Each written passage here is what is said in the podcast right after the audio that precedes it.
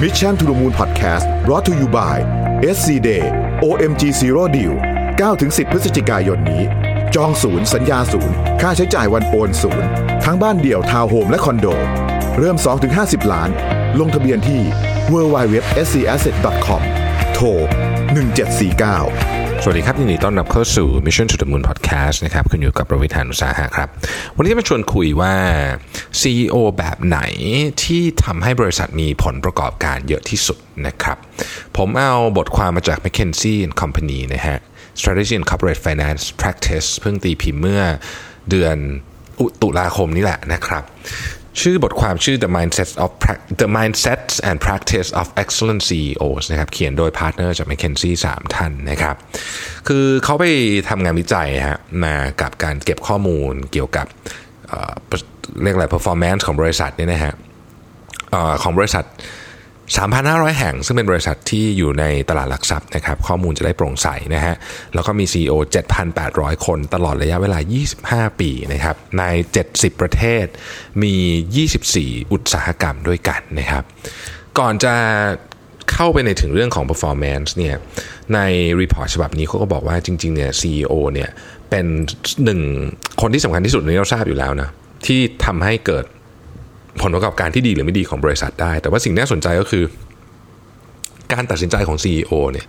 ส่งผลต่อประมาณ 45%นะฮะของประสิทธิภาพของบริษัทนะครับตำแหน่ง CEO นี่เป็นตำแหน่งที่ McKinsey ใช้คำว่า all consuming lonely and stressful ก็คือแบบมันเออล้นมากๆนะฮะงานแล้วก็แล้วก็เหงาด้วยนะฮะบางทีก็ไม่รู้จะคุยกับใครนะฮะแล้วก็เครียดนะครับ สถิติที่เขาเก็บมาเนี่ยในช่วง 18 เดือนแรกหลังจาก CEO เข้ารับตำแหน่งเนี่ยนะครับมีเพียงแค่ 3 ใน 5 คนเท่านั้นเองที่สามารถทำผลงานได้อย่างที่คณะกรรมการบริษัทหวังไว้นะครับนั่นก็คือเป็นงานที่ไม่ใช่ทุกคนจะทำแล้วได้ผลงานอย่างที่อยากได้นะฮะงานของ CEO เนี่ยมีอยู่ด้วยกันทั้งหมด 6 ประเภทด้วยกัน นะครับจากการที่ McKinsey เขากรุ๊ปมานะฮะอันที่หนึ่งก็คือการวางกลยุทธ์2นะครับ aligning the organization คือใช้ทรัพยากรใช้อะไรให้มันถูกต้องนะครับเป้าหมายตรงกันอะไรพวกนี้นะครับ อันที่ 3 ก็คือนำทีมผู้บริหารนะฮะสทำงานกับคณะกรรมการ 5 เป็นหน้าเป็นตาของบริษัทในเชิง PR ด้วยนะครับ แล้วก็ 6 ต้องบริหารจัดการพลังงานและเวลาของตัวเอง นะครับ เมื่อแตกย่อยงานเหล่านั้นออกมาเนี่ยจะค้นพบว่ามีทั้งหมดประมาณ 18 งานด้วยกันนะครับที่ CEO ต้องต้องทำนะฮะยกตัวอย่างแล้วกันนะฮะในงานของกลยุทธ์เนี่ยเขาบอกว่า CEO ที่ตัดสินใจอะไรเร็วนะฮะมีโอกาสที่จะทำผลงานได้ดีกว่า คนที่ตัดสินใจช้า หรือคนที่มีการตัดสินใจที่แบบกล้าหาญนะแบบแบบอาจจะแหวกแนวหน่อยเนี่ยช้าเนี่ย เทียบกันแล้วเนี่ยคนที่ทำเร็วกว่านะฮะกล้าหาญกว่ามีโอกาสที่จะประสบความสำเร็จมากกว่าในเชิงของออรายได้ในเชิงของผลกำไรเนี่ยประมาณ 30%นะครับการตัดสินใจที่เรียกว่าเป็น bold move นะฮะเพียงแค่ 1-2 ครั้งเนี่ยก็สามารถเเพิ่มโอกาส performance ของตัวเองเนี่ยจากอยู่ใน 25%ล่างสุดเนี่ยกระโดดขึ้นไปอยู่ใน ตรงกลางเลยขึ้นไปอยู่บนสุดเลยก็ยังได้นะครับ ดังนั้นการตัดสินใจจึงเป็นเรื่องที่สำคัญมาก ๆ เลยนะครับ อีกเรื่องนึงคือเรื่องของ resource allocation การแบ่งสรรปันส่วนทรัพยากรนะฮะการแบ่งสรรปันส่วนทรัพยากรเนี่ยมันจะมี CEO หลายประเภทประเภทที่มันมาไงก็ปล่อยไปอย่างนั้น แบบนี้ไม่ดี จะมีคนที่แบ่งสรรปันส่วนทรัพยากรอยู่ตลอดเวลานี่คือ CEO ที่ดีนะครับ เราลองมาดูใน 18 dimension เนี่ยนะฮะผมจะลองค่อยๆ แงะไปให้ดูทีละนิดนึงนะครับว่าว่าอะไรที่มันเป็นประเด็นที่สำคัญนะฮะเราดู dimension ที่1นะครับ dimension ที่1เนี่ยพูดถึงเรื่องของ vision นะฮะพูดเรื่องของ vision นะครับ คนที่เอ่อเป็น CEO แบบไม่ค่อยดีนะฮะก็ vision จะเป็นแบบ generic กว้างๆมากๆนะครับคนที่เป็น CEO แบบดีประมาณหนึ่งนะฮะ ก็จะมีความพยายามที่จะไปเป็นผู้นำในอุตสาหกรรมนั้นๆ แต่คนที่มีวิชั่นแบบยอดเยี่ยมเนี่ยนะฮะจะเป็นคนที่สามารถที่จะเรียกว่าหาจุดยืนของของบริษัทได้อย่างชัดเจน ตามความแข็งแกร่งที่ตัวเองมี และอาจจะต้องใช้คำว่า reframe what it means to win คือคิดใหม่ ว่าจริงๆ แล้วคำว่าชัยชนะในฐานะองค์กรเป็นยังไง ในเรื่องของกลยุทธ์เนี่ยนะครับ CEO ที่ ทำได้ไม่ค่อยดีเนี่ยมักจะมีการเเรียกว่ากระจายความเสี่ยง ไปกับเรื่องต่างๆ เยอะมากเลยคือลงทุนเรื่องนู้นเรื่องนี้เล็กๆเล็กๆเต็มไปหมดเลยนะฮะแต่ว่าไม่มีแพทเทิร์นที่ชัดเจนว่ามันจะสเกลหรือรวมกันไปได้ยังไง อันนี้ต้องระวังนะฮะหลายคนเป็นตรงนี้เยอะนะฮะตรงกลาง CEO ที่เป็นแบบกลางๆ คือใช้ได้เนี่ยก็คือทำมีการตัดสินใจแบบ bold move ก็คือการตัดสินใจที่แบบ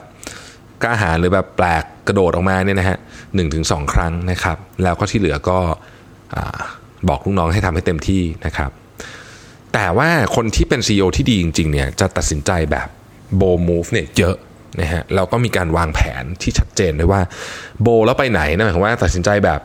โอ้จะห้าวหาญเนี่ยคุณห้าวหาญไปแล้วคุณจะไปไหนนะฮะเส้นทางคืออะไรต่อนะครับ การบริหารจัดการทรัพยากรนะฮะ CEO ปกติ ที่ทำได้ต่ำกว่ามาตรฐานเนี่ยมักจะมาไงก็ไปงั้นต่อนะครับแผนกนี้เคยได้ 10%ก็ 10%ไปต่อนะฮะ CEO ที่เก่งหน่อย ก็จะมีการปรับพวกงบประมาณเนี่ยระหว่างการก็คือระหว่างปีนะฮะ CEO ที่ผลงานดีมาก ๆ เนี่ยคือปรับงบประมาณ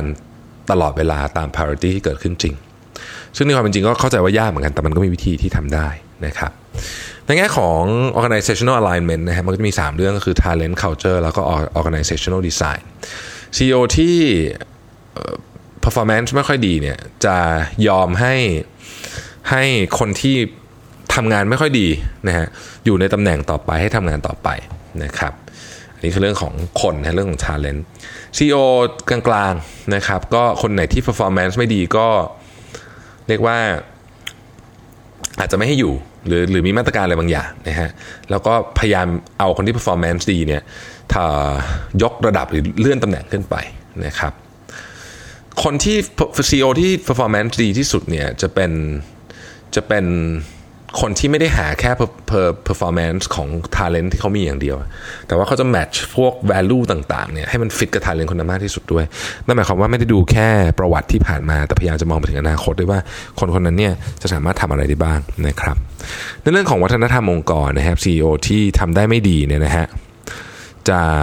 ไม่อยากเปลี่ยนวัฒนธรรมอะไร เพราะรู้สึกมันเป็นเรื่องที่ทำยาก CEO ที่ทำได้ปานกลางนะครับ ก็จะทำเรื่องของ engagement วัดความพึงพอใจของพนักงงานนะครับ แต่ CEO ที่ทำได้ดีมาก ๆ เลยในเรื่อง culture เนี่ยจะ manage ทุกแง่มุมเลยนะฮะเพื่อเพิ่มประสิทธิภาพขององค์กร เพื่อทำให้วัฒนธรรมองค์กรแข็งแกร่ง และทำให้ดูเป็นตัวอย่างด้วย organizational design นะฮะในกรณีของ CEO ที่ไม่ค่อยทำงานได้ไม่ค่อยดีเนี่ยนะฮะจะใช้ความรู้สึก นำ efficiency กับ effectiveness คือใช้ความรู้สึกนำประสิทธิภาพและประสิทธิผลนะฮะ CEO ที่ทำงานได้ปานกลางก็จะมีการวางเป้าหมายและตำหน้าที่ความรับผิดชอบที่ชัดเจนนะครับ แต่ว่า CEO ที่ทำงานได้ดีมาก ๆ เนี่ย ในแง่ของ organizational design เนี่ย จะทำให้มันมี 2คำเกิดขึ้นนะคือคำว่า stability กับ agility คือทั้งเร็วด้วยทั้งนิ่งด้วย เร็วและก็แล้วก็มั่นคงด้วยนะครับ อันนี้คือคือ CEO ที่ทำได้ดีที่สุดนะ ในเรื่องของทีมนะฮะ CEO ที่อาจจะเป็นทำงานได้ไม่ค่อยดีนะครับ ก็จะทำให้เกิดไซโลเกิดขึ้น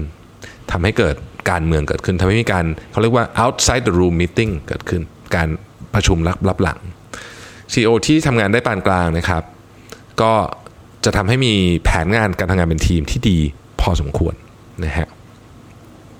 แต่ CEO ที่ทำงานได้ดีมาก ๆ เนี่ยจะรักษาวินัยของการเป็นทีมเวิร์ก ได้ตลอดอย่างต่อเนื่องนะครับ ในเรื่องของกระบวนการการตัดสินใจนะครับ CEO ที่ทำงานได้ไม่ดีเนี่ยจะหลีกเลี่ยงการถกเถียงหรือดีเบตนะฮะแล้วบางทีเนี่ยก็ไม่ยอมบอกด้วยว่าตอนนี้เนี่ยการตัดสินใจนี่คือ final แล้วนะครับก็คือเป็น soft ๆนะฮะแต่ CEO ที่มีการทำงานที่ปานกลางนะครับ ก็จะดูออปชันต่างๆก่อนนะครับแล้วก็ค่อยคิดและตัดสินใจนะครับ CEO ที่ทำงานเก่งมากๆเนี่ยจะออกแบบระบบการตัดสินใจเพื่อตัดเรื่องของ social bias เรื่องของความลำเอียงต่างๆ พวกนี้เนี่ยออกไปจากระบบกระบวนการการตัดสินใจ ซึ่งมันทำยากมาก แต่ CEO เก่งๆเนี่ยจะทำได้นะครับในการบริหารจัดการ external stakeholder นะฮะ external stakeholder ก็ถ้าเป็น CEO ธรรมดา CEO ที่ทำงานได้แย่หน่อยก็จะโฟกัสที่เรื่องของ shareholder เท่านั้น CEO ที่ทำงานได้ดีขึ้นหน่อยเนี่ยก็จะทำในสิ่งที่เรียกว่า do no harm ก็คือไม่ทำสิ่งที่แย่ CEO แบบชั้นยอดเนี่ยนะฮะจะสร้าง big impact ให้กับสังคมได้นะครับ ในแง่ของการดูแลและบริหารจัดการตัวเองนะครับ ที่ออฟฟิศนะฮะ CEO แบบ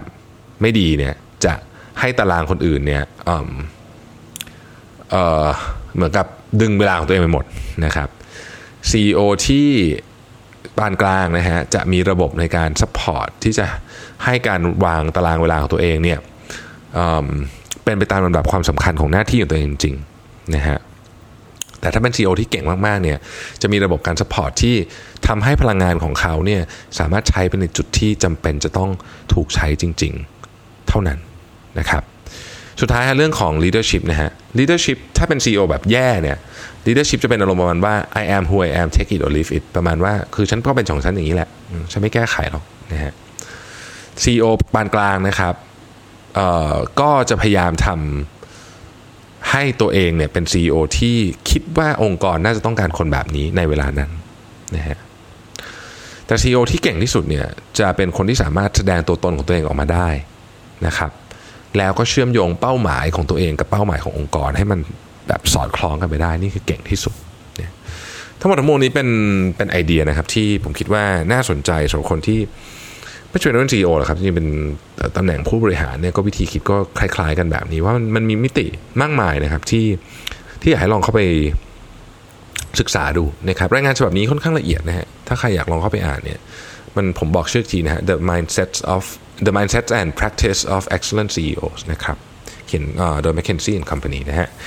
ก็ขอบคุณมากนะครับที่ติดตาม Mission to the Moon Podcast แล้วพบกันใหม่ในวันพรุ่งนี้นะครับ สวัสดีครับ Mission to the Moon Podcast Presented by SC Asset